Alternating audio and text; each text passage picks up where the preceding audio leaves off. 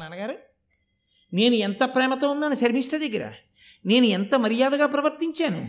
ఇంత మృత సంజీవిని తెలుసున్న మీరు వృషపర్వుణ్ణి ఎంత మర్యాదగా ఆయన పక్కకెళ్ళి కూర్చున్నారు? మీ కర్మ ఎక్కడికెడితే అక్కడే మిమ్మల్ని ఆదరిస్తారు.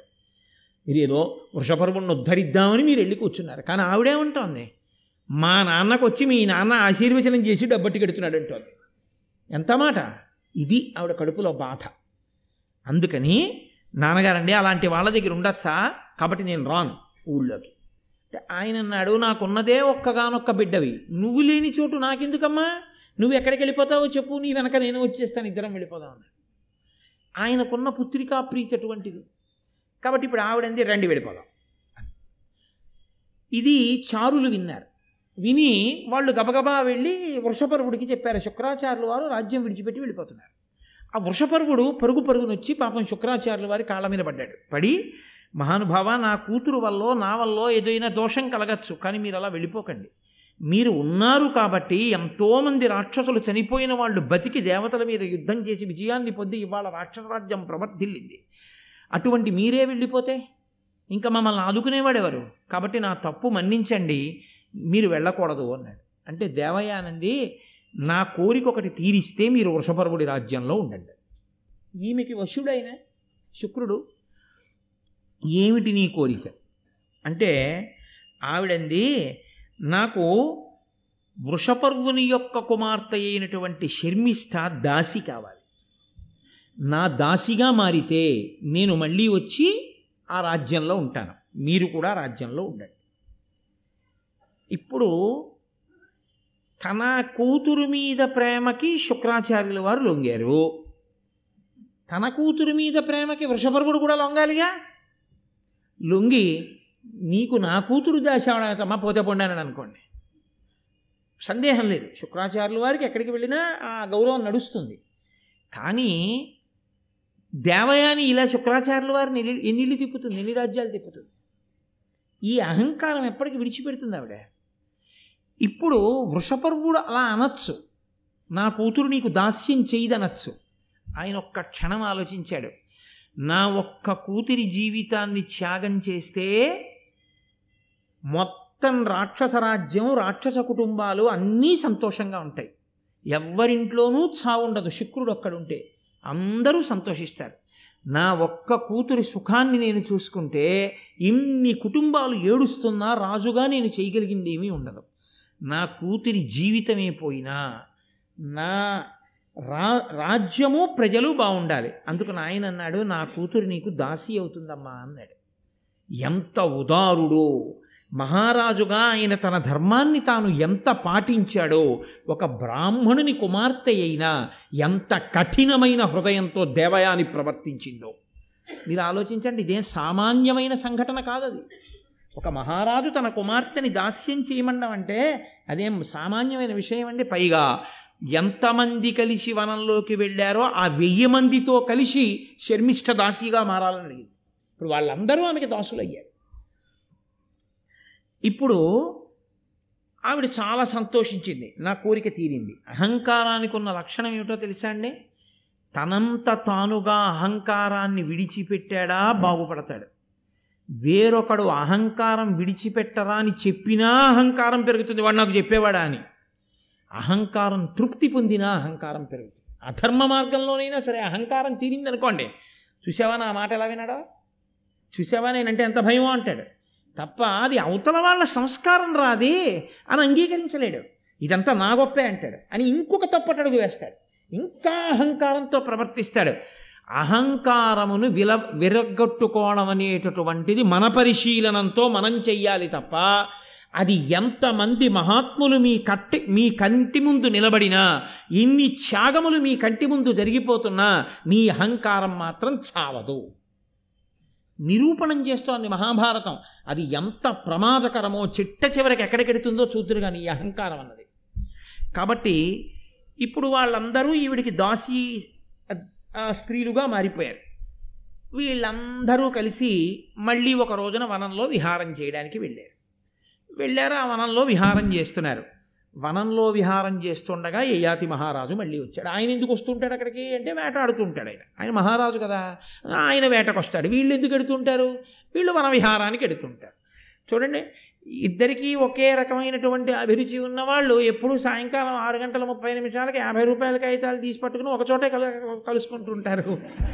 మనిషికి రెండే కాబట్టి ఇచ్చేది అక్కడే కలుసుకోవాలి. సకుటుంబ సపరివార సమేతంగా వెళ్ళి అక్కడ నిలబడి తరించి ఇంట్లో నలుగురుంటే ఏ ఇద్దరో వెళ్ళి అక్కడ నిలబడి కప్పం కట్టి అవి తెచ్చుకుని ధన్యులైపోవాలి ఒక రెండున్నర గంటల పాటు. కదా? కాబట్టి అటువంటి అభిరుచులు ఉన్న వాళ్ళు అక్కడే కలుసుకున్నట్టు వేటాడడానికి వెళ్ళిన యయాతి వనానికే వెడతాడు.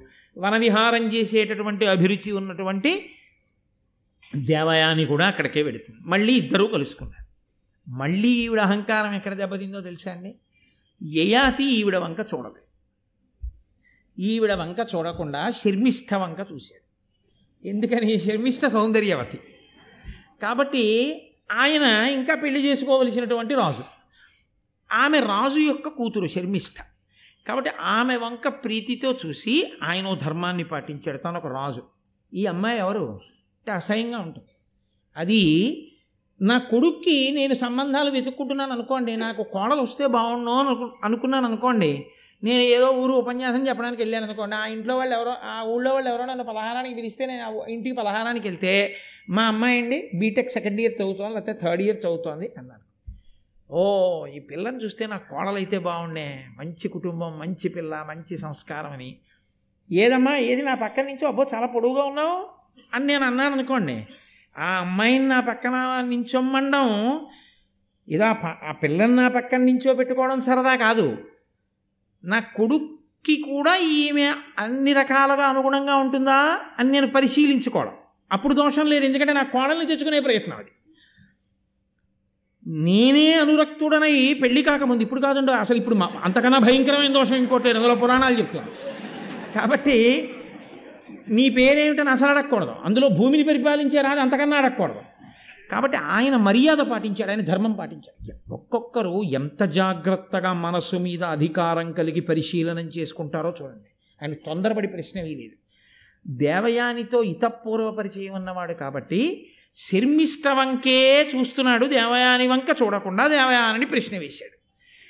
వీళ్ళందరెవరు? వీళ్ళ పేర్లు ఏమిటి అన్నాడు. ఈమె ఎవరు? అని అడగకుండా వీళ్ళందరెవరు? అన్నప్పుడు ఈవిడ పేరు చెప్పినప్పుడు ఇది బాగా విందాం. ఇది ఒక్కటి బాగా గుర్తెట్టుకుందాం. మిగిలిన మా ఆవిడ చెప్తుంది ఈ చెవులోంచి ఈ చెవిలోకి పోతున్నారు ఇది ఆవిడ కనిపెట్టింది. ఓహో అటు చూస్తూ నన్ను అడుగుతున్నాడు. ఆమె ఎందు అనురక్తుడై ఆమెని వివాహం చేసుకుంటే ఈమె మహారాణి అవుతుంది. దాస్యం పోతుంది. పైగా అహంకారం కదండి. నేను తను నిలబడి ఉండగా కనవంక చూసి రాజు సంతోషించడమా? నన్నేమో అడగడమా? ఆమె ఎవరని? అంటే నాకన్నా ఆవిడ అందంగా ఉంది కదూ? అంతే. మళ్ళీ భగ్గుమంది. దేవయాని హృదయం. అని ఎంత చిత్రమైన మనిషి అండి దేవయాని నిజంగా. వెంటనే ఆవిడ నిర్ణయానికి వచ్చింది. మనకి కచుడి శాపం ఎలాగో ఉంది. బ్రాహ్మణుడు భర్తగా దొరకడు. ఈయన క్షత్రియుడు రాజు. ఈవిడ బాధల్లా ఏమిటంటే శర్మిష్టని ఇష్టపడిన వాడు తనకి భర్త అవ్వాలి. తన కళ్ళ ముందు శర్మిష్ట పెళ్ళి లేకుండా అలా పడి ఉండాలి దాసిగా. అంటే అర్థం లేని ఆభిజాత్యం అర్థం లేని క్రౌర్యం అసలు ఒక ఆడదానికి ఉండకూడని హృదయం ఎక్కడి నుంచి వచ్చేస్తున్నాయి ఈ పిచ్చి ఆలోచనలన్నీ? తనని తాను అదుపు చేసుకోలేని తన అహంకారంలోంచి ఎన్ని అడగకూడని విషయాలు అడుగుతోందో చూడండి. కాబట్టి ఇప్పుడు ఆయనతో అంది నన్ను మున్న ఎరుంగు ఇన్నాతి నాకు దాసి వృషపర్వుడను మహాదానవేంద్రు కన్య నా యొద్ద ఎప్పుడు కదలకుండు. అనగా మరి దీని శర్మిష్టయండ్రు జనులు అని పరిచయం చేసి నన్ను మున్న ఎరుంగు. సరే నా గురించి నేను చెప్పక్కర్లేదనుకో నేను నీకు బాగా తెలుసు. అంటే అక్కడికి శర్మిష్ట ముందు వాళ్ళిద్దరికీ బాగా పరిచయాలు ఉన్నట్టు. ఏమిటి పరిచయం? ఇంతకుముందు నూతిలో పడిపోతే పైకి లాగాడు. అది పరిచయం. అథవా ఆయన వేటాడుకుంటుంటే వీళ్ళ వనానికి ఎడితే ఎప్పుడన్నా చూశారేమో. మనకి భారతంలో తెలుసున్న పరిచయం అంటూ ఏమైనా ఉంటే నూతిలో పడితే పైకి లాగడమే. వెనకటొకడు రాజుగారితో మాట్లాడాను అన్నట్టు. అయిపోయి నువ్వు రాజుగారితో మాట్లాడడం ఏంట్రా? రాజుగారితో నేను మాట్లాడాను కాదు రాజుగారు నాతో మాట్లాడారా? అన్నాడు. రాజుగారు నీతో మాట్లాడారా? అవును రాజుగారే మాట్లాడారు. రాజుగారు నీతో మాట్లాడడం ఏంట్రా? నీ నీకు ఏమి విశేషం ఉందని రాజుగారు నీతో మాట్లాడతారు. ఎప్పుడు మాట్లాడారు ఎందుకు మాట్లాడారు చెప్పన్నారు ఎప్పుడు మాట్లాడారంటారని రాజుగారు మదగజం మీద వెళ్ళిపోతున్నారు. నేను ఎటో దిక్కులు చూస్తూ వెళ్ళిపోతున్నాను.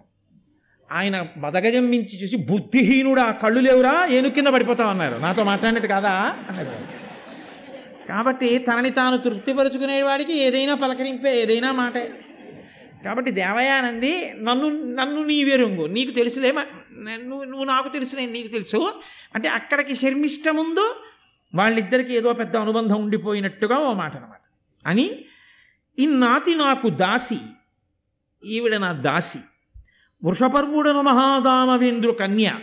వృషపర్వుడనేటటువంటి రాక్షసరాజు యొక్క కూతురు. అనగా మరి దీని శర్మిష్ట అండ్రు జనులు. జనం శర్మిష్ట శర్మిష్ట అని పిలుస్తూ ఉంటారు. ఎంత చులకనగా ఎంత తేలికగా ఎంత పనికి మాలిన దానిగా శర్మిష్టని కట్టిందో చూడండి. శర్మిష్ట అమాయకురాలు కాదు. ఆవిడ బహుగడు సరి. ఆవిడ పసిగట్టింది. రాజు నాయందనురక్తుడై ఉన్నాడు ఈమె నాకు నాకొచ్చిన అవకాశాల్ని తుడిచివెయ్యడమే లక్ష్యముగా ఈమె ప్రవర్తిస్తోంది అని కనిపెట్టింది శర్మిష్ఠ. వెంటనే ఒక్కసారి వెర్రి ఆలోచన అంటూ మొదలవ్వాలి కానండి. దానికి అంతా దరే అది అలా అల్లుకుపోతుంది అంతే చిక్కుడు తీగ అల్లుకున్నట్టు అల్లుకుంటుంది. ఆవిడకి ఏం అనుమానం వచ్చిందంటే ఇవ్వాలంటే దాసి అన్నాను వెళ్ళిపోయిన వాడు ఊరుకుంటాడా రాజు? వేగుల వాళ్ళతో కబురు చేసి ఏదో దాస్యం అంటేనండి ఇంతకుముందు ఒకసారి ఆ శుక్రాచార్యుల వారు రారన్నారని నా కూతురు దాస్యం చేస్తుంది అన్నాను ఆ అమ్మాయి నా కూతురు అండి బాబు అంటే నేను పెళ్ళి చేసుకుంటానంటే వాళ్ళిద్దరికీ వివాహం అయిపోతే రాణిగారు నాకు దాస్యం ఏంటి? ఆవిడ దాస్యం చేయించుకోవడానికి నేను వెళ్ళి ఆ చప్పురంలో కూర్చోనా? కూర్చుంటే మాత్రం చేస్తుంది అప్పుడు? మహారాజు ఉండగా అందుకని నాకు ఎలాగో ఒక చెడు శాపం ఉంది కాబట్టి ఈ యయాతిని నేను పెళ్ళి చేసుకుని మా ఇద్దరికి ఈ దాస్యం ఈ శర్మిష్ఠతో చేయించాలి. అప్పుడు నా అహంకారం ఇంకా తీరుతుంది. అప్పుడు నాకు తృప్తిగా ఉంటుందనుకుంది. అనుకుని ఇక క్షణం ఆలస్యం చేయలేదు. ఇక యయాతి తన కన్నుల నుంచి దూరం కాకూడదు ఎందుకంటే శర్మిష్ట వంక చూస్తున్నాడు అది ఆవిడ బాధ. అంది నిగ్రహమేది నన్ను ధరణి ప్రభ కోపము వెల్వరించునాడు కోపము వెల్వరించునాడు ఉగ్రమయూక సాక్ష్యముగనున్నత దక్షిణ పాణి చేసి భూపాగ్రణి నాదు దక్షిణ కరాగ్రము వట్టితి కాన మున్న పాణిగ్రహణంబు చేసి అది నీయడ విస్మృతి పొంద పాడియే. సూర్య భగవానుడు సాక్షిగా ఉండగా నువ్వు నా పాణిగ్రహణం చేశావు. చస్తాడా ఆ నూతిలోంచి లాగేటప్పుడు చెయ్యట్టు లాగడండి. అందుకని ఆవిడ కుడి చేతిని కుడి చేతితో పట్టుకున్నాడు. అందుకనే నా పాణిగ్రహణం చేశావండి నా పాణిగ్రహణం వివాహం చేసేటప్పుడు సుముహూర్తంలో జరిగేటటువంటి ఒక కర్మ. పాణిగ్రహణం అన్నా చేస్తారు జీలకర్ర బెల్లం అన్నా పెడతారు తెరదించి ఒకరి కన్నుల్లోకి ఒకరన్నా చూసుకుంటారు మంగళసూత్రం అన్నా కడతారు. వీటిల్లో ఏదో ఒకటి సుముహూర్తానికి చేస్తారు. ఒక్కొక్క చోట ఒక్కొక్క పద్ధతి ఉంటుంది. కాబట్టి నీవు రాజువి. నువ్వు పాణిగ్రహణం చేస్తే వివాహం చేసుకున్నట్టు. సూర్యుడు పైన వెలుగుతూ ఉండగా నువ్వు నీ యొక్క దీర్ఘమైనటువంటి కుడి చెయ్యి చాపి నా కుడి చేతిని పట్టుకుని పైకి లాగావు. కాబట్టి పాణిగ్రహణం అయిపోయింది. మన ఇద్దరికీ పెళ్ళైపోయింది. హడిలిపోడండి ఏ యాతి? ఎక్కడి ప్రారంభం? ఆవిడ బ్రాహ్మణ కన్య నేను రాజునా? నూతులోంచి లాగితే పెళ్ళైపోయిందంటుంది ఆవిడ పాణిగ్రహణం చేసామంటుంది ఆవిడ అని నన్ను వివాహమై నహుషనందన ఈ లలితాంగి దొట్టి ఈ కన్యలందరూ దివిజ కన్యలతోనైన దివిజ కన్యలతోనైన వారు నీకున్నతి ప్రీతిసేయగ నృపోత్తమ వాసుబోలి లీలతో ఇన్నరలోక భోగములనేకములందుము నీవు నావుడు. ఓ మహారాజా నీవు నన్ను పాణిగ్రహణం చేసుకున్నావు. అందరికీ తెలిసేటట్టు వివాహం చేసుకో. చేసుకుంటే ఈ వెయ్యి మంది కన్యలతో కలిసి ఈ దాసి శర్మిష్టమని ఇద్దరికీ ఇద్దరికి దాస్యం చేస్తుంది. కాబట్టి నువ్వు నన్ను వివాహం చేసుకోండి అంటే ఆయన హడిదిపోయి అన్నాడు నువ్వు బ్రాహ్మణ కన్యవి. నేను క్షత్రియుణ్ణి. పైగా భూమిని పాలించే రాజుని. నేనే ధర్మం తప్పితే నేనే నాకన్నా పైన ఉన్న కుటుంబంలోంచి పిల్లని తెచ్చుకుంటే లోకంలో ధర్మాన్ని ఎలా నిలబెడతాను? కాబట్టి నేను బ్రాహ్మణ కన్యని వివాహం చేసుకోకూడదు. కాబట్టి ఇది మన ఇద్దరికీ కుదరదు. ఇది ధర్మం కాదన్నాడు. అంటే ఇంకొక మాటగా ఏం చెప్పినట్టు? నాకు శర్మిష్టకి కుదురుతుందని చెప్పినట్టు. కదండి? దీనికి ఆవిడ మరీ అడిగిపోయింది. అడిగిపోయింది శుక్రాచార్యుల వారి సంగతి నీకు తెలుసు కదా? మహానుభావుడు మా తండ్రి మృత సంజీవిని విద్య ఎరిగినవాడు. ఎప్పుడూ ఇదే ఎప్పుడూ అదే చెప్తున్నాడు. అటువంటి మహానుభావుడు ధర్మం ఎరిగినవాడు. ఆయన చెప్పినది ధర్మం కాకపోదు కదూ? కాబట్టి శుక్రాచార్యుల వారు వచ్చి ధర్మమయ్యా నువ్వు చేసుకోవచ్చు ఈ అమ్మాయిని. అంటే చేసుకుంటావా? శుక్రాచార్యుల వారు వచ్చి ధర్మమే చేసుకో అంటే చేసుకోకపోతే ఏమవుతుందో తెలియదేమిటి యయాతికి ఆయన వెంటనే కమండలంలో నీళ్ళు చేతిలో పోసుకుంటాడు శాపం ఇవ్వడానికి. నా కూతురు మనసు భగ్నపడిందని. అందుకని ఆయన హడిలిపోయి అన్నాడు శుక్రాచార్యులు వారు కదా. అంత బొత్తిగా ఇది ధర్మమే చేసేసుకో అంటాడు ఏమిటని శుక్రాచార్యులు వారు చెప్తే అలాగే చేసుకుంటాలే అన్నాడు. ఇప్పటికీ గొడవ వదిలిపోతున్నాడు ఆవిడని అలాగే నించో అని పరిచారికని పిలిచి వెళ్ళి మా నాన్నగారిని తీసుకురాలి. అమ్మ బాబోయ్ ఇదేంటి? ఇక్కడికి ఇక్కడే తీర్పు కూడాను? అని ఆయన తెల్లబోయి నించున్నాడు. అంటే ఎంత ఉద్ధతితో ఉంటాయో జీవితాలు. ఆ అహంకారగ్రస్తులైన వాళ్ళ యొక్క స్థితి ఎలా ఉంటుందో ఎంతసేపు జాగ్రత్త పడిపోయాం జాగ్రత్త పడిపోయాం జాగ్రత్త పడిపోయాం? మా అంత తెలివైన వాళ్ళు ఎవరు ఎలా నేను ఆలోచన చేశానో చూసారా? ఇదే ఆవిడకి ఆవిడ ఆలోచించుకునే తీరు. కొంత అమాయకత్వం కొంత తెలిసి తెలింతనం అన్నీ ఏవేవి కలవకూడదో అన్నీ తెలిసిపోయాయండి అందులో ఇహ. ఇంకా అందులోంచి పుట్టేది హలాహలం కాకపోతే ఇంకోటి ఎలా పుడుతుంది? కాబట్టి ఇప్పుడు ఆ శుక్రాచార్యులు వారు వచ్చారు. ఆవిడ ఏం అడగాలి న్యాయంగా? నాన్నగారండి నాన్నగారండి నేను ఈయన్ని వివాహం చేసుకోమని అడిగాను. ఆయనేమో బ్రాహ్మణ కన్యని చేసుకోకూడదంటున్నారు. అలా చేసుకోవచ్చా నాన్నగారు? అది ధర్మమా? అని అడగాలి. ఆవిడ ఏమని అడిగిందో తెలుసా అండి? ఇన్నరేంద్రుచేతమున్న గృహీతమయ్యున్న నా కరంబు గ్రంథనింక ఒరునకర్హమగునే పరిణయ విషయమై ధర పరిగ్రహింప పరమమూర్తి. నాన్నగారండి ఇతను ఇంతకు ముందు నా చెయ్యి పట్టుకుని పాణిగ్రహణం చేశాడు. కాబట్టి నేను ఈయనకి భార్యని ఈయన నాకు భర్త. ఇప్పుడు చెప్పండి నేను ఇంకోళ్ళకు కూడా భార్యనవచ్చా ఈ భూలోకంలో? అంటే తెల్లబోయాడు శుక్రాచార్యులు వారు. ఒకరికి భార్య అయిపోయిన దాన్ని ఇంకొకరికి కూడా భార్య అవ్వని ఎలా చెప్పి అసలు దాని మీద చర్చే లేదు. అసలు ఆ నోటి వెంట ఆ మాటే రాకూడదు. కాబట్టి అలా ఇంకొకరు చేసుకుంటారా? అంటే ఏయాతి తెల్లబోతున్నాడు ఇది పాణిగ్రహం నూతులో దాన్ని లాగాను రా నా ప్రారంభం కొద్దీ పాణిగ్రహణం అని పేరెట్టింది దానికి. ఏదో నేరకపోయి కుడి చేత్తో లాగాను పైకి పాణిగ్రహణం అయిపోయింది పాణిగ్రహణం అయిపోయిందండి అస్తమానమును. ఇది ఎక్కడి ప్రారంభం వచ్చి పడింది? నిజమే. తెలిసో తెలియకో కుడి చేత్తో కుడి చేయి పట్టుకున్న మాట వాస్తవమే. అది ఏమన్నా మంత్రమా పెళ్ళా ఏమన్నానా ఏదో లాగాను నా కర్మ కొద్ది. పాణిగ్రహణం చేసావు పాణిగ్రహణం చేసావు ఆకాశంలో సూర్యుడున్నాడు ఆయన సాక్ష్యం అంటుంది. ఏమైనా అందామంటే ఇప్పుడు కూతురుతో పోదు తండ్రితో కూడా కూడా ఏమంటాడో అని చూస్తున్నాడు ఆయన. ఆవిడంది నాన్నగారు ఒకవేళ ఇది ధర్మం కాకపోతే మీ తపస్సుతో ఇది ధర్మమగుగాక అనండి ధర్మం అవుతుంది. అడిలిపోయాడు యయాతి పాప నిలువున. ఆయనకి పుత్రికా ప్రీతి కదండి? ఆయన అన్నాడు క్షత్రియుడు మహారాజు అయినటువంటి వాడు బ్రాహ్మణ కన్యని చేపట్టరాదు. అయినా ఇత పూర్వం నా చే నా కూతురు కుడి చేయి పట్టుకుని నీ కుడి చేత్తో లాగావు కనుక. మీ ఇద్దరికీ పాణిగ్రహణం అయింది కనుక. మీ ఇద్దరూ భార్యాభర్తలు అయిపోయారు కనుక. మీ ఇద్దరి మధ్య ఇప్పుడు క్షత్రియుడు బ్రాహ్మణ కన్యను వివాహం చేసుకున్నాడన్న అధర్మము కలగకుండుగాక. నేను ఆశీర్వచనం చేస్తున్నాను నా తపోబలంతో. కాబట్టి మీ ఇద్దరికీ అధర్మం రాదు. అక్షతలేహేశాను మీరు దంపతులు అన్నాడు ఏం చేస్తాడు ఏయాతి అలాగేనండి అన్నాడు పోనీ ఇక్కడతో వదిలిపోయిందని మీరు అనుకుంటున్నారా? క్షత్రియులు దక్షిణ నాయకులు. దక్షిణ నాయకులు అంటే వారు ఒకరికన్నా ఎక్కువ మంది భార్యల్ని స్వీకరిస్తూ ఉంటారు. రాజ్యం చేసినప్పుడు ఇప్పుడు అలా అష్టమానం అవన్నీ నియమాలు మిగిలినవి పాటించినా పాటించకపోయినా ఇవన్నీ పాటించకపోతే ఎలా ప్రమాదం వస్తుందని ఆయన ఆలోచించక్కర్లేదు. అవన్నీ రాజ్యం చేసి పెద్ద పెద్ద ఐశ్వర్యాలతో ఉండి యుద్ధాలు చేసి వాళ్ళు యుద్ధ భూమిలో ప్రాణాలు కూడా అలా విడిచిపెట్టారు. ఇప్పుడు మనమే అలా చెయ్యను అక్కర్లేదు అందుకని ఇతర విషయాలు మనకు అక్కర్లేదు ధర్మాన్ని పట్టుకుంటే చాలు. కాబట్టి ఆయన దక్షిణ నాయకుడు ఒకరికన్నా ఎక్కువ మంది భార్యల్ని స్వీకరించవచ్చు. కాబట్టి శర్మిష్టని తర్వాత చేసుకోవచ్చు కదా. ఇప్పుడు దేవయానిని చేసుకుని పాండురాజు గుర్తుని చేసుకుని మాధుర్యం చేసుకోలేదేమిటి అలా ఈయన చేసుకుంటే శ్రీకృష్ణదేవరాయల వారు ఇద్దరు భార్యలతో లేడైనా అలా ఈయన తర్వాత శర్మిష్టని కానీ పెళ్ళి చేసుకుంటాడేమో అని అనుమానం ఆవిడికి. ఆవిడ బాధల్లా ఏమిటంటే యయాతికి తాను భార్య అయితే ఆవిడికి సరిపోదు. శర్మిష్ట భార్య కాకుండా కూడా ఉండాలి ఆవిడకి అది ఆవిడ కోరిక. కాబట్టి శుక్రుడి చేత చెప్పించింది ఇంకొక మాటగా. లేకపోతే ఈ మాట శుక్రుడి నోటి వెంట ఎందుకు వస్తుందండి? ఆయన పెళ్ళి అయిపోయిన తర్వాత అల్లుడిని దగ్గరికి కూర్చోబెట్టుకుని కూతుర్ని తీసుకెళ్ళిపోతున్నాడు తన రాజ్యానికి. తీసుకెళ్ళిపోయేటప్పుడు శర్మిష్టని ఏ స్థానంలో తీసుకెళ్ళారో తెలుసా అండి? దాసీ స్థానంలో తీసుకెళ్ళాడు. ఊరుకున్నాడండి వృషపర్వుడు మహానుభావుడు రాజ్యం కోసం.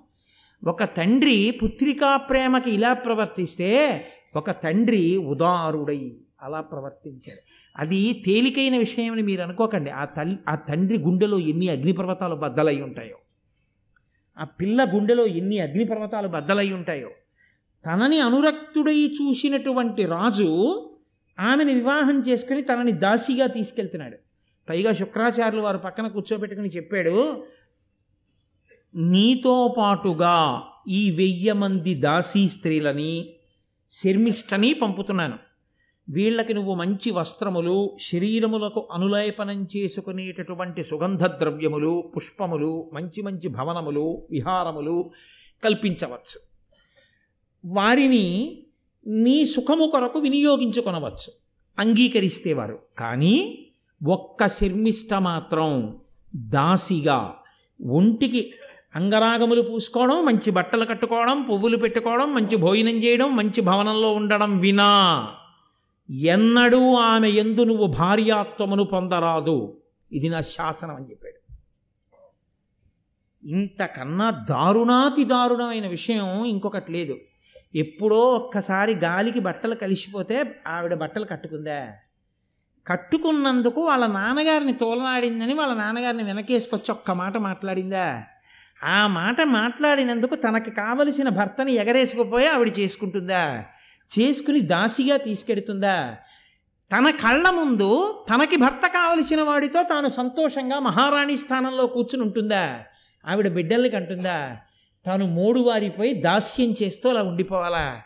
ఎంత బాధాకరమైన విషయం అండి ఎంత అహంకారం అండి దేవయానిది. ఏ కారణం చేత దేవయానిని వెనకేసుకొస్తారు మీరు భారతంలో? అది అమాయకత్వమైన అర్థం లేని అమాయకత్వం. అది హర్షించరాని అమాయకత్వం. దిద్దవలసిన అమాయకత్వం. తప్ప అమాయకత్వం అన్న ముసుగులో చేయవలసినటువంటి అపచారం అది కాదు. ఎవరు దిద్దాలో ఆ శుక్రుడు దిద్దలేదు. ఇప్పుడు దిద్దవలసిన వాడు ఎవరైనా ఉంటే భర్తృస్థానంలో ఉన్నటువంటి యయాతి దిద్దాలి. ఎందుకంటే ఆయనకి ఇప్పుడు అధికారం ఉంది కాబట్టి. కాబట్టి ఆవిడ్ని తీసుకుని వెళ్ళిపోయాడు. ఆయన మహానుభావుడు ధర్మాత్ముడు. ఆమెతో కలిసి చాలా సంతోషంగా కాలం గడుపుతున్నాడు. ఈ మిగిలినటువంటి శర్మిష్టని వెయ్యి మంది కాంతల్ని తీసుకెళ్ళి ఒక అశోకవనంలోని హర్మ్యంలో ఉంచారు. వాళ్ళు పాపం ఈవిడికి దాస్ దాసీత్వం చేస్తున్నారు. ఆవిడ చాలా సంతోషంగా ఉంది. రెండు కోరికలు తీరుతున్నాయి. తాను యయాతికి భార్య అయింది సంతోషంగా ఉంది మహారాణి అయింది. అహంకారానికి అధికారం కూడా చేరింది పక్కన. అగ్నికి వాయువు తోడైనట్టే. తన కళ్ళ ముందు శర్మిష్ట అలా కుమిలిపోతోంది. ఎప్పుడు ఒక్క మాట ఎంత గుర్తు పెట్టుకుందో చూడండి.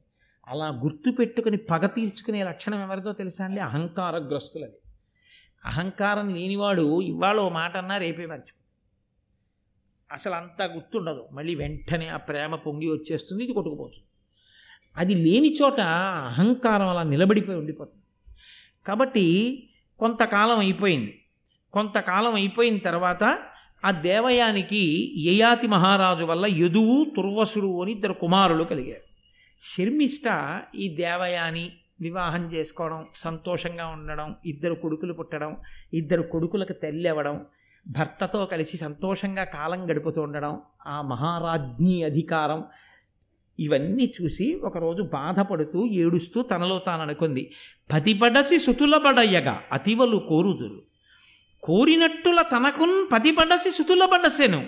సతులీ భార్గవికి భాగ్య సంపదననయే.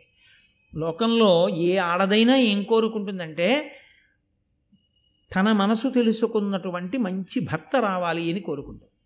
కేవలము భర్తృస్థానం ఒక్కటే పూరింపబడితే సరిపోదు. అమ్మా అని పిలిపించుకోవడమే పరిపూర్ణత అని అనుకుంటుంది. ఈ భార్గవి భృగువంశంలో పుట్టిన శుక్రాచార్యుల వారి కూతురు ఒక మంచి పురుషుడికి భార్య అయింది. చక్కటి బిడ్డల్ని కది. అమ్మా అనిపించుకుంది ఈమె ధన్యురాలు. నేను మూడువారిపోయిన జీవితం ఉన్నదాన్ని. నాకు భర్త లేడు బిడ్డలు లేడు కాబట్టి నా జీవితం ఇలా మూడువారిపోయి అంతరించిపోవలసిందే. కానీ లోకంలో ఎవరికైనా అలా ఉండాలని కోరుకుంటుందిగా అనుకో. కొంతకాలం అయిపోయిన తర్వాత ఇప్పుడు ఎవరి మనసులోనైనా ఒక బాధ ఒక ఆర్తి అన్నది ఉంటుంది కదండి. కానీ దాన్ని ధర్మబద్ధం చేసింది శర్మిష్ఠ. ఆవిడనుకుంది ఈ రాజునందు నా హృదయంబు తవిలి ఎప్పుడు నుండు నన్నీతడు గరము కారుణ్యమున ప్రీతి కలుగ ఎట్లు సూచు. కమలాక్షి భార్గవ నిట్లు కోరి ఈతని తనకును పతి చేసుకొనియే అటుల ఏనుకోరి లోకైక భారదురంధరుడు పర పరహితుడు ధర్మపరుడు నహుషాత్మజుడు అతని పతి చేసి కొందును కోరి కోరి యయాతి దేవయానికి భర్త అయ్యాడా? దేవయాని కోరి కోరి యయాతిని భర్తని చేసుకుందా? దేవయాని భర్తని చేసుకుంది నిజానికి. నిజానికి నా మనసు ఆయన యందు నిలబడింది. ఆయన మనసు కూడా నా మయందు నిలబడింది. మధ్యలో అడ్డొచ్చింది ఎవరైనా ఉంటే దేవయాని శుక్రాచార్యుల వారి. ఆమె తనంత తాను భర్తని పొందచ్చా? నేను మాత్రం పొందకూడదా? తన మాట విని నేను ఇలా మూడు వారిపోవాలా? ఏవి నేనెందుకు ఉండిపోవాలి? కాబట్టి నేను కూడా కేవలం ఏదో ఆవిడ భర్తని నా భర్తని చేసుకోవడం నా ఉద్దేశ్యం కాదు. నా యందు అనురక్తుడు కనుక నా జీవితము పండాలి కనుక నాకు అమ్మతనం మిగలాలి కనుక ఆ యయాతికి భార్యనై సంతానాన్ని పొందుతాడు. అందులో దోషం లేదు కాబట్టి ధర్మ విరుద్ధం కాదు కాబట్టి. ఈవిడ వరకు ధర్మం తప్పడం ఎక్కడుందండి? అందులో ధర్మం తప్పడం లేదు. రాచకన్య రాజుని కోరుకుంది. దక్షిణ నాయకత్వంలో రాజులు ఒకరికన్నా ఎక్కువ మంది భార్యల్ని స్వీకరిస్తారు. ఆయన ఆమె ఎందు అనురక్త అనురక్తుడు అని ఆమెకి తెలుసు. ఈమె మనసు ఆమెన ఎందున్నది అన్న విషయం చెప్పడానికి ఆవిడ తప్ప మనకు అధికారం లేదు. ఆవిడ చెప్తుంది ఆ విషయం. కాబట్టి ఇప్పుడు శర్మిష్టకి ధర్మం లేదు అని అనడానికి వీలు లేదు. కాబట్టి ఒకనాడు ఈ యయాతి మహారాజు ఏదో అలా విహారం చేస్తూ అశోకవనంలోకి వచ్చాడు. ఆ శర్మిష్ట కనపడింది. ఆవిడంది రాజా అని పిలవలేదు. యయాతి అని పిలవలేదు. ప్రియా అని పిలవలేదు. నీలగళోపమాన కమనీయ గుణోన్నతి చెప్పజాలు నన్నేలిన దేవయానికి నరీశ్వర భర్తవు కాన నాకునుంపోలగ భర్తవీవా ఇది భూనత ధర్మపదంబు. నిక్కువం ఆ ఆ ఆలును దాసియున్ సుతుడు అన్నవి వాయని ధర్మముల్మహిన్ మహానుభావ నేను నీకొక విషయం చెప్తాను విను నీలగళోపమాన అని పిలిచింది. నల్లని కంఠమున్న పరమేశ్వరుడు ఎటువంటి వాడో అటువంటి వాడితో సమానమైన వాడా అని పిలిచింది అది అలా పిలవడం ఏంటి మధ్యలో. అంటే కంఠంలో విషం పెట్టుకున్నటువంటి పరమేశ్వరుడు లోక కళ్యాణం కోసం కంఠంలో విషం పెట్టుకున్నాడు. అది బాధాకరమే ఆయనకి. బాధాకరమైన లోకం కోసం ఆ భారం వహించి నీలగలో నీ ఆయన నీలకంఠుడు అని బిరుదు పొందాడు. నిజానికి నీకు దేవయానికన్నా నన్ను భార్యని చేసుకోవాలని నీ మనసులో కోరిక. కానీ శుక్రాచార్యుల వారి మాట కాదంటే ఇబ్బందులు వస్తాయని నీవు ఆమెని భార్యాస్థానంలో కూర్చోబెట్టుకుని ఎదురుగుండా నేను కనపడుతున్నా ధర్మానికి కట్టుబడి నేను నీ ఎందు అనురక్తనని తెలిసున్నా ధర్మమన్న గీత దాటకుండా అలాగే ఆ బాధని నిలదొక్కుని నన్ను భార్యాస్థానంలోకి తీసుకోకుండా నిలబడిపోయినటువంటి నీవు దుఃఖమును గుండెల్లో పెట్టుకున్నావు. శివుడు గా హాలాహలాన్ని కంఠంలో పెట్టుకున్నట్టు. కాబట్టి నీలగలు మీతో నీతో నేను ఒక ధర్మం చెప్తాను. లోకంలో ఒక వస్తువు ఒకరిదైతే ఆ వస్తువుతో కూడి వచ్చినవి కూడా ఆ యజమానికే చెందుతాయి. నేను ఓ ఉంగరం కొనుక్కున్నాను అనుకోండి ఓ బంగారం కొట్టుకెళ్ళి. ఆయన ఆ ఉంగరం బరువు చూచాడు దానికి విలువ కట్టాడు నేను డబ్బు కట్టేశాను బిల్లు ఇచ్చేశాడు ఉంగరం ఇచ్చేయడుగా నా చేతికి? దాన్ని ఓ మెత్త మెత్తటి పెట్టెలో ఉంగరం పట్టడానికి వీలైన గాడిలోకి ఆ ఉంగరాన్ని దింపి. ఏమన్నా ఇందులో పెట్టాను సుమా? అనొకసారి నాకు చూపించి. తక్కువ మూసుకునేటటువంటి మూత మూసేసి దాన్ని కవర్లో పెట్టి దానికి ఒక రెండు పిన్నులు కొట్టి తీసుకెళ్ళండి శుభం భూయాత్ మళ్ళీ మళ్ళీ వస్తుండాలి మీరు మా కొట్టుకి అంటే ఇప్పుడు నేను ఆ ఉంగరాన్ని బీరువాలో పెట్టుకుని మళ్ళీ రేపు పొద్దున మోటార్ సైకిల్ వేసుకుని ఈ పెట్టే కవరు పట్టుకెళ్ళి ఆయనకి ఇచ్చేస్తాను ఆ ఎర్ర కాగితం అదేంటంటే ఎందుకు పట్టుకొచ్చారని అనుకోండి ఉంగరం ఒకటే కొనుక్కున్నాను కదా మహాశయ. ఇవన్నీ నేను పుచ్చుకోకూడదు కదా అందుకని ఇచ్చేద్దామని వచ్చానంటానా ఉంగరం ఒకటే నేను కొనుక్కున్నా ఉంగరంతో పాటు వచ్చిన ఇవన్నీ కూడా నావే. అలా యజమానురాలు వెంట వచ్చినటువంటి దాసులమైనటువంటి మేమందరం కూడా నీకే చెందిన వారము. కాబట్టి ఆమె నీ ఆమె నీకు భార్య అయితే నేను కూడా నీకు భార్యనైనట్టే. కాబట్టి మహారాజా ఇది ధర్మబద్ధమైన కోరికే. నేను కన్యని నీవు క్షత్రియుడవు మహారాజువు దక్షిణ నాయకత్వం ఉన్నవాడవు. కాబట్టి నేను పక్కన మహారాజ్ఞీ స్థానంలో కూర్చోపెట్టమని కానీ సింహాసనం మీద కూర్చోపెట్టమని కానీ పత్ని స్థానం ఇమ్మని కానీ యజ్ఞంలో యజ్ఞం చేసేటప్పుడు నన్ను పక్కన కూర్చోపెట్టుకోమని కానీ నేను ఈ కోరికలు కోరను. అవన్నీ దేవయానివి. ఆమెయే రాజ్ఞి ఆమెయే సింహాసనం మీద కూర్చుంటుంది. నువ్వు యజ్ఞం చేస్తే ఆవిడే నీ పక్కన కూర్చుంటుంది. కానీ అమ్మ అని పిలిపించుకోవాలన్న నా కోరిక తీరడానికి నీ వంటి దక్షిణ నాయకత్వం ఉన్న సుక్షత్రియుణ్ణి మాత్రమే నేను ఆశ్రయించాలి. పైగా అలాగని నేను ఎవరిని పడితే వాళ్ళని వెళ్ళి అడగనగా? నీవు నేను ఏ దేవయానితో వచ్చానో ఆ దేవయానికి నాథుడవు. కాబట్టి నేను నీకు చెందుతాను. కాబట్టి నువ్వు నా కోరిక తీర్చాలి. నాకు పుత్రుల్ని కటాక్షించాలి. కామోపభోగం కాదు నేను కోరేది. నేను అమ్మని కావాలి. నాకు ధర్మ సంతానం కావాలని అడిగింది. ఎంత ధార్మికమైన కోరిక అండి ఆవిడ ధర్మం తప్పడగలేదు. అడిగితే ఆయన అన్నాడు నీవు అడిగిన కోరికే ధార్మికమైన కోరికే. ఇలా సంతానాన్ని అపేక్షించినప్పుడు రాజు కృప చెయ్యకపోతే భ్రూణహత్య చేసిన పాపం ఆ రాజు ఖాతాలో వేస్తాడు కానీ శుక్రుడు నన్ను ఆజ్ఞాబద్ధుణ్ణి చేశాడు. నన్ నిన్ను నా నా దగ్గరకి పంపేటప్పుడు ఎన్నడూ నిన్ను నా భార్యాస్థానంలోకి తీసుకోకూడదని శాసించాడు. కాబట్టి ఎలా కుదురుతుంది? అంటే ఆవిడ అనేకమైనటువంటి ధర్మాల్ని ఆవిష్కరించింది. నేను నీ భార్యాస్థానంలో సంతానాన్ని పొందడానికి అర్హురాలనే. ఆయనకి కూడా ఆవిడ చెప్పినటువంటి ధర్మమునందు అనురక్తి పొందాడు. ఇద్దరి మధ్య ఉన్నది కామము కాదు. ధార్మికత. ఆమె తల్లి అవడానికి అర్హురాలు. ఆమె కోరిన కోరిక సమంజసము.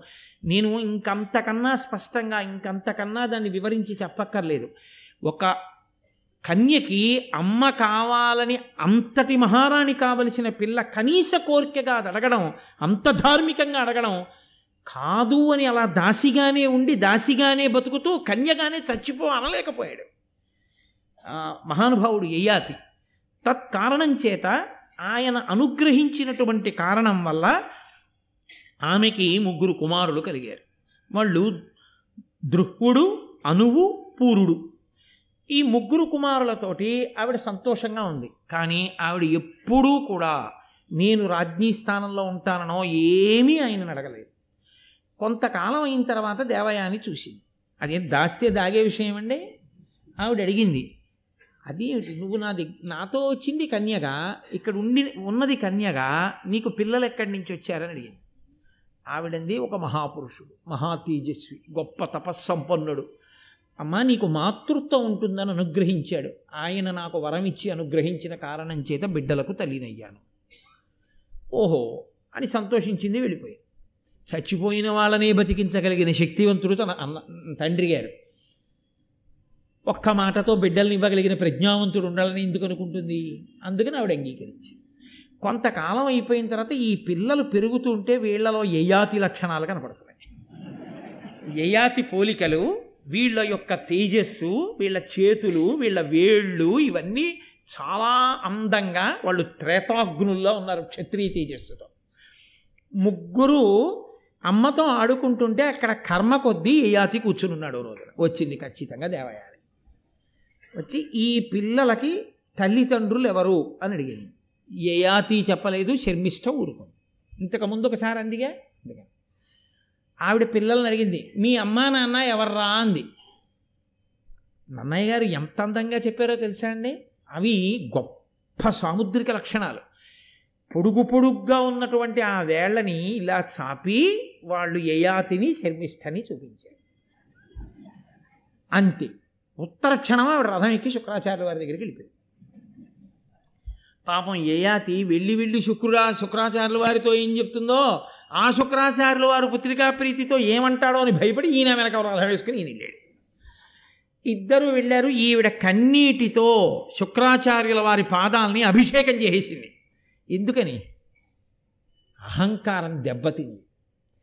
ఏ కోరిక తీర్చుకోవాలనుకుందో అది భంగపడింది. ఆయయాతి వలన శర్మిష్ఠ ముగ్గురు కొడుకులకు తల్లి. ఇది ఆవిడికి ఇహ జీర్ణం కాలేదు. వెళ్ళి తండ్రి పాదాలు కడిగి అపారమైన వ్యగ్రతతో మాట్లాడేసింది. అలా మాట్లాడితే తండ్రి ఊరుకోడు. మహాకోపం వచ్చేస్తుంది ఆయనకి.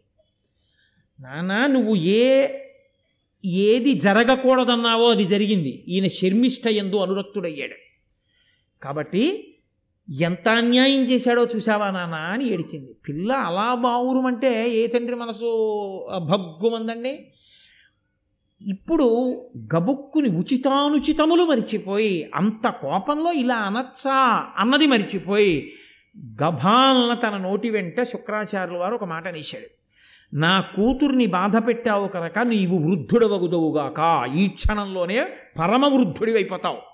నాడులు పైకొచ్చి జుత్తు ముగ్గుబుట్టయిపోయి ఒళ్ళంతా గజ గజ గజ గజ మునికిపోతూ చూపు మందగించి పొడిదొగ్గొచ్చి కొద్దిగా ఒళ్ళు వెచ్చనిక్కి ఏమీ కనపడక కదిలిపోతూ ఇంద్రియములన్నీ కూడా జారిపోతుండగా వృద్ధాప్యాన్ని పొందుతాం.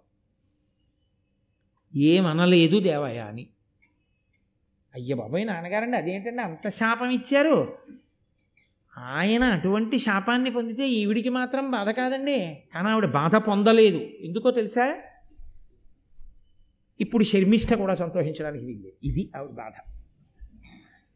ఇప్పుడు ఈయనకి వృద్ధాప్యం వస్తే వచ్చింది. ఇప్పుడు శర్మిష్ట ఏడవాలి. తను ఏడిచినా పర్వాలేదు. ఎంత క్రౌర్యం ఎంత పగో ఎంత అభిజాత్యం ఎంత అహంకారం దెబ్బతింటే తట్టుకోలేని స్థితో ఇది అన్న తర్వాత యయాతి చాలా చాలా తెలివైన వాడని చెప్పాలి ఆయన అన్న ఒక్క వాక్యానికి. మీరు జాగ్రత్తగా వినండి నేను మళ్ళీ అననా వాక్యాన్ని. అందుకని మీరు ఒక్క మాటే వినవలసి ఉంటుంది ఆ వాక్యం. నేను పది మాటల వాక్యం అనక్కర్లేదు. ఒక్క మారే నేను అంటాను దాన్ని బట్టి వెంటనే శుక్రుడి మనసు ఎందుకు కరుగుతుందో మీరు అర్థం చేసుకోవాలి. యయాతి ఆయన పాదములు పట్టుకుని అన్నాడు నాకు ఇంకా నీ కుమార్తె ఎందు ఇంద్రియ చాపల్యము విడవలేదు. నీవు నన్ను వృద్ధుడవు కమ్మని శపించావన్నాడు దీనికి మళ్ళీ దేవయాని సంతోషపడిపోయి అహంకారం కదండి? నేను ఒక్కమారే అంటానని చెప్పాను ఆ వాక్యాన్ని. ఎందుకంటే అటువంటి పది మాటలు సభాముఖంగా అనక్కర్లా ప్రాజ్ఞులు మీ అందరూ పరిశీలించగలరు. కాబట్టి వెంటనే శుక్రాచార్యులు వారు అన్నారు అప్పుడు దేవయాని సంతోషించడం గమనించి ఓహో ఇతనికి మళ్ళీ యవ్వనం ఇవ్వాలి. ఎలా వృద్ధుడైపోవాలన్నాడుగా? అందుకనన్నాడు శర్మిష్ట వలన ముగ్గురు కుమారులు ఉన్నారు దేవయాని వలన ఇద్దరు కుమారులు ఉన్నారు దేవయాని వలన జన్మించిన ఇద్దరు కుమారులలో ఏ ఒక్కడైనా శర్మిష్ట వలన జన్మించిన కుమారులలో ఏ ఒక్కడైనా నీ వృద్ధాప్యాన్ని తీసుకుని అతని యవ్వనాన్ని నీకిస్తే నువ్వు మళ్ళీ ఏ సుఖములను కోరుకున్నావో ఆ సుఖములను నువ్వు అనుభవించాలనుకున్నంత కాలం అనుభవించి నీ వృద్ధాప్యాన్ని నువ్వు పుచ్చేసుకుని ఏ కొడుకు నీకు యవనం ఇచ్చాడో ఆ కొడుక్కి యవనాన్ని ఇచ్చిసేయి ఆ రోజుల్లో వాళ్ళకున్న తపస్సు చేతలు సాధ్యమయ్యేది. ఏమి? ఇప్పుడు చచ్చిపోయిన వాడికి అన్ను తీసి బతికున్న వాడికి పెడితే సాధ్యమైందా? ఆ రోజున అది ఎందుకు సాధ్యం కాదని మీరు అనుకుంటున్నారు? ఆ రోజు తపస్సుకి అది సాధ్యమైంది. ఆ రోజు దేవతలే వచ్చి ఎదురుగుండా కూర్చునేవారు అగ్నిహోత్రం దగ్గరే. హవిస్సు తినడానికి. కాబట్టి ఈ మాట అని శుక్రాచార్యుల వారి నోటి వెంట వేరొక మాట వచ్చేసింది. అది కదలిక. ఎవరు ధర్మమునకు కట్టుబడ్డారో చిట్ట చివర గెలవవలసిందే. ఆయన అన్నాడు ఏ కొడుకు నీ వృద్ధాప్యాన్ని పుచ్చుకోవడానికి ఇష్టపడతాడో ఆ కొడుక్కే నువ్వు రాజ్యాన్ని కూడా నీ తదనంతరము ఇయ్యి. అప్పటికి మహారాజ్ఞిగా ఉంది కానీ తర్వాత రాజమాత ఎవరవ్వాలో తర్వాత రాజ్యం ఏ వంశానికి వెళ్ళిపోవాలో ఇప్పుడు శర్మిష్ఠ కుమారులు ముందుకొస్తారో దేవయాని కుమారులు ముందుకొస్తారో అన్నదాన్ని బట్టి ఉంటుంది. తనకే ఒకరు చెప్తే మాట వినే లక్షణం లేనిది తన కొడుకులకు ఉంటుంది. ఆ దేవయాని చెప్తే వింటారా ఇప్పుడు? నాన్నగారు నా కూతురు దాసిగా వెళ్ళిపోతుంది అంటే విన్న కూతురు ఎవరుందో ఆ కూతురు కొడుకుల్లోనే ఎవరో వినాలి వినాల్సి ఉంటుంది. మాట వినే తత్వం నీకోటి ఉంటే నీ పిల్లలకు ఉంటుంది నీకే లేని నీ పిల్లలకి ఎక్కడి నుంచి ఉంటుంది? ఒకవేళ నువ్వు వెళ్ళి చెప్పినా ఊరుకుందరు పెద్ద మీరు పెద్ద మాట విన్నట్టు. మీరు ఎన్ని మాటలు అహంకారంతో నాన్నగారు ఎన్ని మాటలు మాట్లాడారు? ఏట్రా వాడు మన అండం ఏట్రా? అనేవారు. ఇప్పుడు నేనంటే తప్పు వచ్చిందా అని అనుకోండి అప్పుడు మీరేమంటారు ఇంక పిల్లలతో. అప్పుడు ఇంక తండ్రికి అనడానికి ఏముండదు. అందుకే శాస్త్రంలో ఏమంటారంటే కొడుకుకి తండ్రి నో నోరు విప్పి ధర్మమును చెప్పరాదు. అసలు కొడుకుకి ఎప్పుడు ఏ భయం ఉండాలంటే నాన్నగారండి నాన్నగారండి మా ఇద్దరిని ఆశీర్వదించండి అని కోడల్ని తీసుకుని వచ్చేస్తాడేమో స్వతంత్రంగా అన్న భయం తండ్రికి ఉండక్కర్లేదు. ఎందుకు ఉండక్కర్లేదో తెలుసా? అసలు నాన్నగారి జీవితం ఒకటి ధర్మబద్ధమైతే మా నాన్నగారు ఇలాంటిది ఒప్పుకుంటారా? అన్న ఆలోచన కలిగిన ఉత్తర క్షణంలో కొడుకటువంటి దుడుకుమని చెయ్యనే చెయ్యడు. దోషం అది కూడా దాటిపోతే అప్పుడు తల్లిదండ్రుల ప్రారంభం అనుకోవాల్సి ఉంటుంది కాబట్టి ఇప్పుడు తాను వినలేదు ఎప్పుడు మాట. ఇప్పుడు ఎలా వింటుంది? ఎలా వింటారు దేవయాని పిల్లలు? సంతోషించాడు భార్యతో కలిసి ఇంటికి వెళ్ళాడు. ఐదుగురిని పిలిచాడు. పిలిచి ఉరే నాయన మీ తాతగారు నాకు శాపవాక్కు విడిచిపెట్టాడు. భూసురులాదిగ గల జనులీసుర సేవించిరేని నాకు ఈ వృద్ధాప్యం అకారణంగా వస్తుంది అని నాకు శాపం ఇచ్చాడు. అందుచేత నాకు అకారణంగా శాప వృద్ధాప్యం వచ్చేసింది. దానితో పాటు ఒక విసులుబాటు ఇచ్చాడు. మీలో ఎవరైనా నా వృద్ధాప్యాన్ని పుచ్చుకొని మీ యవ్వనం నాకు ఇవ్వండి. నేను కొన్నాళ్ళు భోగాలు అనుభవించి విరక్తి కలిగిన తర్వాత మీకు మళ్ళీ యవ్వనం ఇచ్చేసి నా వృద్ధాప్యం పుచ్చేసుకుంటా. అలా ఎవరు ఇస్తారో వాళ్ళకి రాజ్యం ఇద్దాం అనుకుంటున్నానన్న మాట మాత్రం పైకి చెప్పలేదు. చెప్పకుండా ఎవరైనా పుచ్చుకుంటారా అని అడిగాడు. ముందు దేవయాని యొక్క పిల్లల్ని పిలిచి మొదట పుట్టినవాడు కాబట్టి ఎదువుని అడిగాడు. ఎరా పుచ్చుకుంటావా అని. అంటే పిల్లలు అన్నారు తగిలి జరయు రుజయు దైవవశంబుననయ్యనేని వానిని అనుభవింతురుగాక ఎరిగి ఎరిగి కడగి అరింటి జేకొందురయ్యా ఎట్టి కుమతులైన. లోకంలో ఎవరికైనా వృద్ధాప్యం వచ్చినా అనారోగ్యం వచ్చినా ఎవరికి వచ్చిందో వాడు అనుభవించాలి అంతేకాని లోకంలో ఎవడైనా ఎవడికో ముసల్తనం వచ్చేస్తే నాకు ఇచ్చేయండి మేస్టారు అని బుచ్చేసుకుని వీడికున్న యవనం వాడికి ఇస్తాడా వాడెవడికో జబ్బు వస్తే వాడు అనుభవించాలి. అంతేగాని మీ జబ్బు నాకు ఇవ్వండి అని చెప్పి వాడి దగ్గర జబ్బు వీడు పుచ్చుకుంటాడా వీడి ఆరోగ్యం వాడికి ఇస్తాడా? ఏమిటన్నా పిచ్చి ప్రశ్న? మమ్మల్ని ఏమైనా ఇమ్మంటా ఏంటి అసలు అలా అడగకూడదు తప్పు నాన్న అన్నారు. అంటే ఆయన అన్నాడు ఒక్కొక్కడిని పిలిచి అడిగాడు ఎదువు ఇవ్వనని చెప్పేశాడు. కాబట్టి ఆయన అన్నాడు నీకు అసలు రాజ్యాధికారము లేకుండుగాక నీకు నీ వంశంలో పుట్టేవాళ్ళు ఎవ్వరూ రాజ్యం చేయరు. అందుకే యాదవులు రాజ్యం చేయలేదు. కాబట్టి యదువంశమునందున్న వారికి రాజ్యాధికారము లేదు. రెండవ వాడు తుర్వసుని అడిగాడు. ఆయన అంగీకరించలేదు. దేవయాని బిడ్డలు వీళ్ళిద్దరు. అమ్మకి లేనితనం వీళ్ళకి వస్తుందా? కాబట్టి ఆయన అన్నాడు మీకు ధర్మజ్ఞానము లేకుండుగాక తండ్రి మాట వినడం గొప్పది అని మీకు తెలియలేదు. కాబట్టి మీకు ధర్మజ్ఞానం లేక ఆటవికులకు రాజులకు దురుగాక శర్మిష్ట కొడుకుల్లో దృహ్యుణ్ణి పిలిచి అడిగాడు నువ్వు తీసుకుంటావా? ఆయన అధిక్షేపించాడు. నీవు త- నా తర్వాత రాజ్యాధికారమును పొందకుందువుగాక నీవు ఎంతసేపు కూడా నదుల దగ్గర సరస్సుల దగ్గర పడవలు తోసుకుని యాత్రికుల్ని ఇట్నుంచి అటు దింపేటటువంటి వాళ్ళ రాజ్యములకు రాజువగుదువుగాక. అనువుని పిలిచి అడిగాడు. ఆయన వృద్ధాప్యాన్ని చాలా చిన్నతనం చేసి మాట్లాడుతూ మాట్లాడాడు. నీ వంశంలో పుట్టిన ఎవ్వరూ అసలు వృద్ధాప్యమును చూడకుండా మరణించెదరుగాక. కాబట్టి యవనంలోనే మరణిస్తారు నీ వంశంలో. పూరుణ్ణి పిలిచి అడిగాడు. ఆయన అన్నాడు తండ్రి మాట వినడం తండ్రికి మేలు చెయ్యడం చెయ్యని నాడు ఈ దేహం ఎందుకు? కాబట్టి నాన్నగారు నేను సంతోషంగా మీ వృద్ధాప్యాన్ని తీసుకుంటాను. నా యవ్వనం మీరు తీసుకోండి. మళ్ళీ మీకు ఎప్పుడు కావాలి అని అనిపిస్తే అప్పుడు నా యవ్వనాన్ని నాకు ఇచ్చేసి మీ వృద్ధాప్యాన్ని మీరు పుచ్చేసుకోండి అన్నాడు. వెంటనే ఆ పూర్వు దగ్గర ఆయన యవ్వనాన్ని పొందాడు. పొంది ఒక వెయ్యి సంవత్సరముల పాటు ఆ రోజుల్లో ఆయుర్దాయాలు అటువంటి దశరథ మహారాజు గారు అరవై వేల సంవత్సరములు బతికాడు. ఒక వెయ్యి సంవత్సరములు భోగములు అనుభవించి ఈ భోగములు భోగములా అనేటటువంటి వైరాగ్యమును పొంది కొడుకుని పిలిచి ఆయన యవ్వనం ఆయనకి ఇచ్చేశాడు. ఇచ్చేసి వృద్ధాప్యాన్ని పొందాడు. పొంది కొన్ని వేల సంవత్సరములు తపస్సు చేశాడు. వానప్రస్థానికి వెళ్ళి ఒక రోజు రెండు రోజులు కాదు కొన్ని వేల సంవత్సరములు.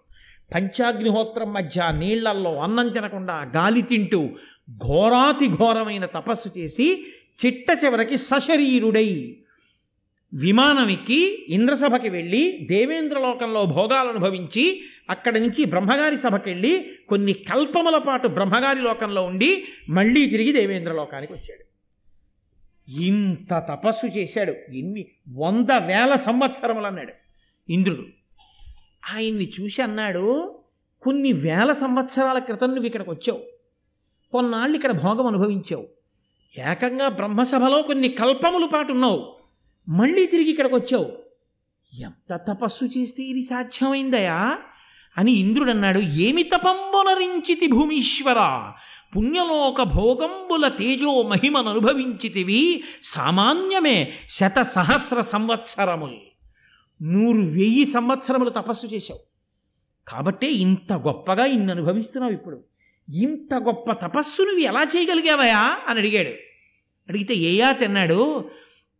సుర దైత్య యక్ష రాక్షస నర కేచర సిద్ధ ముని గణ ప్రవరులు భాసుర తపములు నాదగు దుష్కర ఘోర తపంబు సరియు సరియుగా అమరేంద్ర ఇంద్రుడా నువ్వు అడిగావు కాబట్టి చెప్తున్నాను. సురులు కాని దేవతలు కాని దైత్యులు కాని యక్షులు కాని రాక్షసులు కాని మనుష్యులు కాని ఖేచరులు కాని సిద్ధులు కాని మునిగణములు కాని నేను చేసిన తపస్సు లాంటి తపస్సు చేయగలిగిన వాళ్ళు లోకంలో లేరు అన్నాడు. వెంటనే ఇంద్రుడు అన్నాడు నువ్వు ఎంత తపస్సు అయినా చేసి ఉండొచ్చు. నేను ఇలా తపస్సు చేశానంటే సంతోషిద్దును మిగిలిన వాళ్ళని పెద్దలని పట్టుకుని పనికి మాళ్ళని వాళ్ళని చేసి వాళ్ళు నాలా ఏం చేయగలరన్నావే? ఈ అహంకారానికి నీ పుణ్యం నశించిపోయింది. పో భూమి మీద కన్నాడు. అంతే అక్కడి నుంచి కింద పడిపోతున్నాడు. ఎక్కడిది ఎక్కడికి వెళ్ళిందో చూడండి. అహంకార స్పర్శ ఇంత యయాతిని ఎంత కిందకి తీసుకొచ్చు ఆ ఒక్క మాటకు పోయింది నీ పుణ్యం అంతా. నువ్వు చేసిన తపస్సు ఇన్ని వేల సంవత్సరాల తపస్సు పోయింది అహంకారంతో నీకు వచ్చేసిన మాట వల్ల. పో కింద కదా పడిపోతూ ఇంద్రుణ్ణి ప్రార్థన చేశాడు.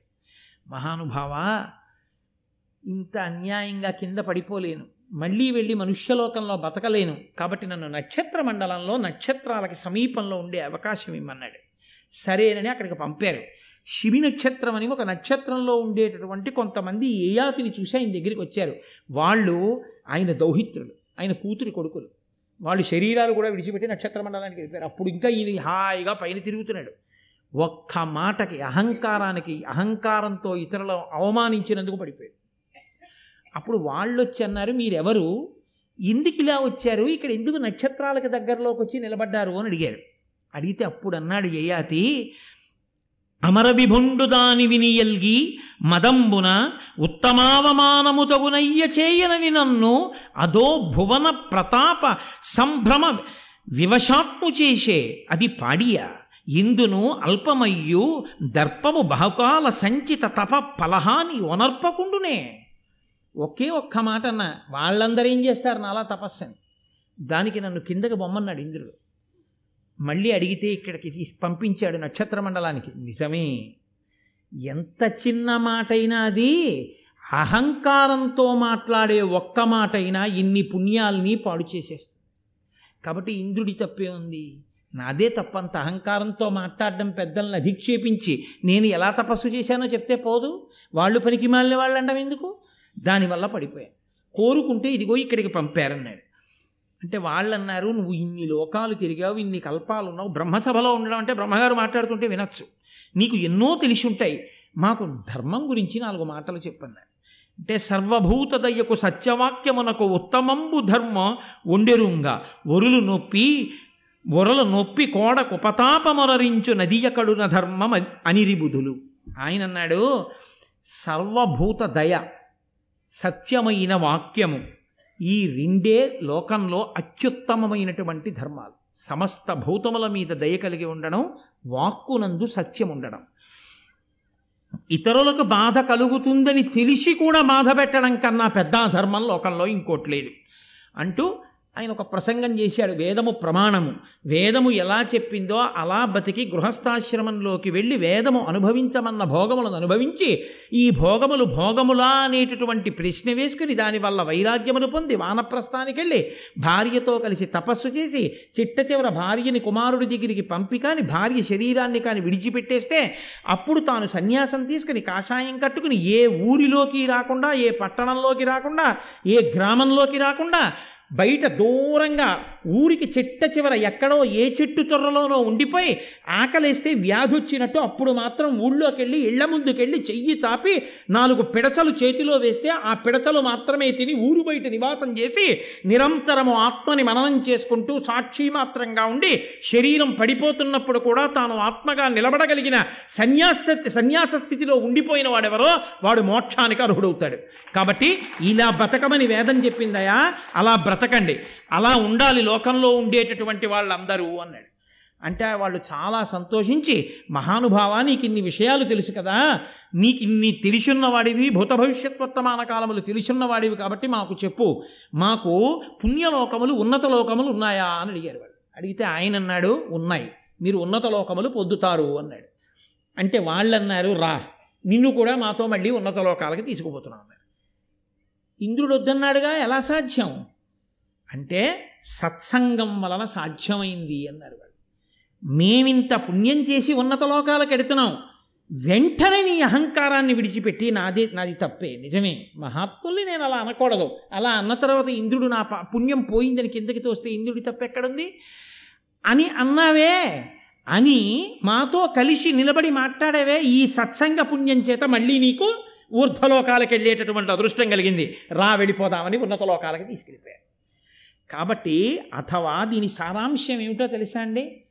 అహంకారము పోవాలి అనుకున్న వాడికి ఏకైక మార్గము లోకంలో మహాపురుషులతో కలిసి ఉండడమే. సత్పురుషులతోటి కూడి సత్పురుషులతోటి కూడిక వలన అహంకారం అనేటటువంటిది నశించిపోతుంది. అరే వాళ్ళే అన్ని తెలిసిన వాళ్ళు అంత వినయంగా ఉన్నారు అంత మర్యాదగా ఉన్నారు అలా బ్రతుకుతున్నారు అరే మనం దేనికి అహంకరిస్తానరా? తప్పు కదా. తెల్లవారులేస్తే చూస్తున్నామని వాళ్ళని చూసి వాళ్ళతో కలిసి ఉండడం వల్ల మనసు మారుతుంది. అదే విరుగుడు అదే ఎంత కఠినమైన మనస్సునైనా ఎంత అహంకారమైన మనస్సునైనా మార్చగలదు అని చిట్ట చివర మనకి ఈ ఏయాతి యయాతి ఉపాఖ్యానం చేత మనకి తెలియచేస్తూ చూడండి ధర్మం అనే ఒక మాట ఉంది కదా. అహంకారం పట్టుకు పట్టుకుని ఉండిపోయిన దేవయాని చివరికి ఏం కోల్పోయిందంటే ఇంతటి మహారాజుకు భార్య అయి రాజవంశానికి తల్లి కాలేకపోయింది. ఇటు ఒక బ్రాహ్మణుడికి భార్య అయి తాను బ్రాహ్మణి కాలేకపోయింది. ఇంత శుక్రాచార్యుల వారికి కూతురై ఆయనకు ఒక దౌహిత్రుణ్ణి బ్రాహ్మణుణ్ణి అందించలేకపోయింది. అహంకారం పట్టుకున్న దేవయాని ఏమిటి పొందగలిగింది? అమాయకత్వం చేత పశిచరం చేత అయోమయం చేత తెలియనిచరం చేత ఏదైనా కావచ్చు. కానీ తప్పు తప్పే. అహంకారమునందు నిలబడిపోవడం ఎంత ప్రమాదం దేవయానికి తెచ్చింది. వినయానికి ధర్మానికి కట్టుబడిన శర్మిష్ట జీవితం చిట్ట చివర ఏ స్థితిని పొందింది? ఆమె మహారాజ్ఞి కావాలని కోరుకోకపోయినా ఆమెయే రాజమాత అయింది? చిట్ట చివర పూర్వుడికి రాజ్యం ఇచ్చాడు. ఇచ్చి మంత్రులందరూ అడిగారు పెద్దవాడు ఎదువు ఉన్నాడు కదా ఆయనకి ఇవ్వకుండా ఇతనికి ఎందుకు ఇస్తున్నావు? అని అడిగారు. అప్పుడు చెప్పాడు. కొడుకు మాట వినని తండ్రి మాట వినని కొడుకుకి తండ్రి యొక్క అధికారాన్ని ఐశ్వర్యాన్ని పంచుకునేటటువంటి అధికారం లేదు. నా మాట విన్నవాడు వాడు. శుక్రాచార్యుల వారు అనుగ్రహించారు. భగవంతుడు పలికించాడు శర్మిష్ట ధర్మానికి. అందుకని నా మహానుభావుడు నా మామగారే ఆ మాట అన్నాడు. నీ మాట ఎవరు వింటాడో వాడికి రాజ్యం ఇమ్మని. విన్నవాడు పూరుడు. కాబట్టి నేను పూరుడికి రాజ్యం ఇస్తున్నానని పూరుడికి పట్టాభిషేకం చేసి ఆయనకి ధర్మాలు నేర్పి ఇంద్రుడంతటి వాడు అడిగాడు ఏం నేర్పావని? సత్యవాక్యం గురించి దానం గురించి జ్ఞానుల యొక్క చరిత్ర ఎప్పుడూ చదువుకుంటుండు నాన్న. అర్హుడైన వాడు కనపడితే దానం ఇవ్వకుండా ఉండకు. దానివల్లే ఫలితం పొందుతావు. ఎప్పుడూ సత్యాన్ని పలుకు. ఎప్పుడూ కూడా సత్యము ఉచితము ధర్మము అయినటువంటి మాట మాత్రమే మాట్లాడుతుండని నా కొడుక్కి నేను నేర్పి పట్టాభిషేకం చేశాను అని చెప్పి పూరుడికి రాజ్యం ఇచ్చాడు. దానివల్ల పూరుణ్ణి కన్నా శర్మిష్ట రాజమాత అయింది. దేవయాని ఇంత రాజుని కట్టుకున్నా తనకి బిడ్డలు ముందు పుట్టినా వాళ్ళకి రాజ్యం ఇప్పించుకోలేకపోయింది. ఏ అహంకారం పట్టుకుందో అదే తన కొడుకులకి రావలసిన సంపదని కూడా పోగొట్టేసింది. ఏమిటి సాధించుకుంది చివరికి? ఏమిటి మిగల్చుకుంది చివరికి? కాబట్టి అహంకారమును దూరం పెట్టుకో. నీ అంత నువ్వు ప్రయత్నం చేయి. నీ అంత నీవు అహంకారమును విడిచిపెట్టలేకపోతే సత్పురుషులతో సాంగత్యం చేయి. మహాత్ములతో కలిసి ఉంటే వారి మాటలు వింటే వారి నడవడి చూస్తే వాళ్ళే అలా బతికినప్పుడు నాకేముందని ఇంత అహంకరించాలని నీ నీవు అహంకారమును విడిచిపెట్టగలిగిన స్థితి నీకు కలుగుతుందని ఒక దివ్యమైన ఉపదేశంతో మహానుభావుడు మన యొక్క శ్రేయస్సు కోరి వేదవ్యాసుడు భారతాంతర్గతంగా ఇస్తే నన్నయ్య గారు ఋషితల్యుడై ఆంధ్రీకరించి మనని ఉద్ధరించారు. రేపు మహోత్కృష్టమైనటువంటి ఘట్టం అందరూ సాధారణంగా వినాలి వినాలి వినాలని పరితపించిపోయేటటువంటి ఘట్టం. లోకంలో భారతం అంటే ఆదిపర్వంలో తప్పకుండా వినాలని కోరుకుంటారు. కణ్వ మహర్షి శకుంతల దుష్యంతోపాఖ్యానం. రేపటి రోజున పరమేశ్వరానుగ్రహంగా ప్రారంభం చేసి చెప్పుకుందాం. మంగళాశాసన పరై మదాచార్య పురోగమై సర్వైశ్చ పూర్వైరాచార్యై సత్కృతాయాస్తు మంగళం. మంగళం కోసలేంద్రాయ మహనీయ గుణాత్మనే చక్రవర్తి తనూజాయ సర్వభౌమాయ మంగళం ఉమాకాంతాయ కాంతాయ కామితార్థప్రదాయినే శ్రీగిరీషాయ దేవాయ మలినాథాయ మంగళం కరచరణకృతం వా కర్మవాక్కాయజం వా శ్రవణనైనజం వా మనసం వాపరాధం విహితమ విహితం వా సర్వమేత్తక్షమస్వా శివ శివ కరుణాబ్ధే శ్రీ మహాదేవ శంభో. సర్వం శ్రీ ఉమామహేశ్వర పరబ్రహ్మార్పణమస్తు. స్వస్తి.